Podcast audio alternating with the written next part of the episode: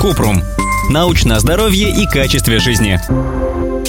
Можно ли пить алкоголь, если принимаешь противозачаточные таблетки? Кратко. Алкоголь не снижает эффективности противозачаточных таблеток, но может влиять на суждение и память человека. Если женщина выпила много алкоголя, она может забыть принять таблетку в этот день. И тогда, в случае незащищенного секса, риск незапланированной беременности будет выше.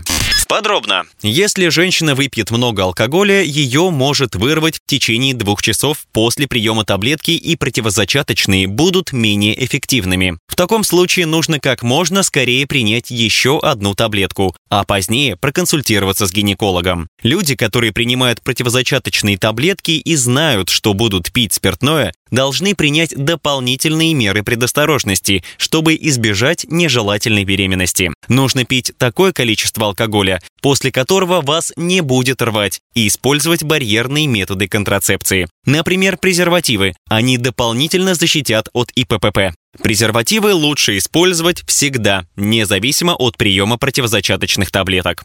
Как безопасно принимать противозачаточные? Пить таблетку каждый день в одно и то же время, например, в середине дня. На вечер прием лекарств лучше не планировать, вдруг вы уснете раньше времени. Установить ежедневное напоминание о приеме таблетки. На всякий случай носить с собой презервативы. Чтобы дополнительно обезопасить себя, можно перейти на другие долгосрочные виды контрацепции. Вагинальное кольцо, пластырь, имплант, противозачаточную инъекцию или внутриматочную спираль.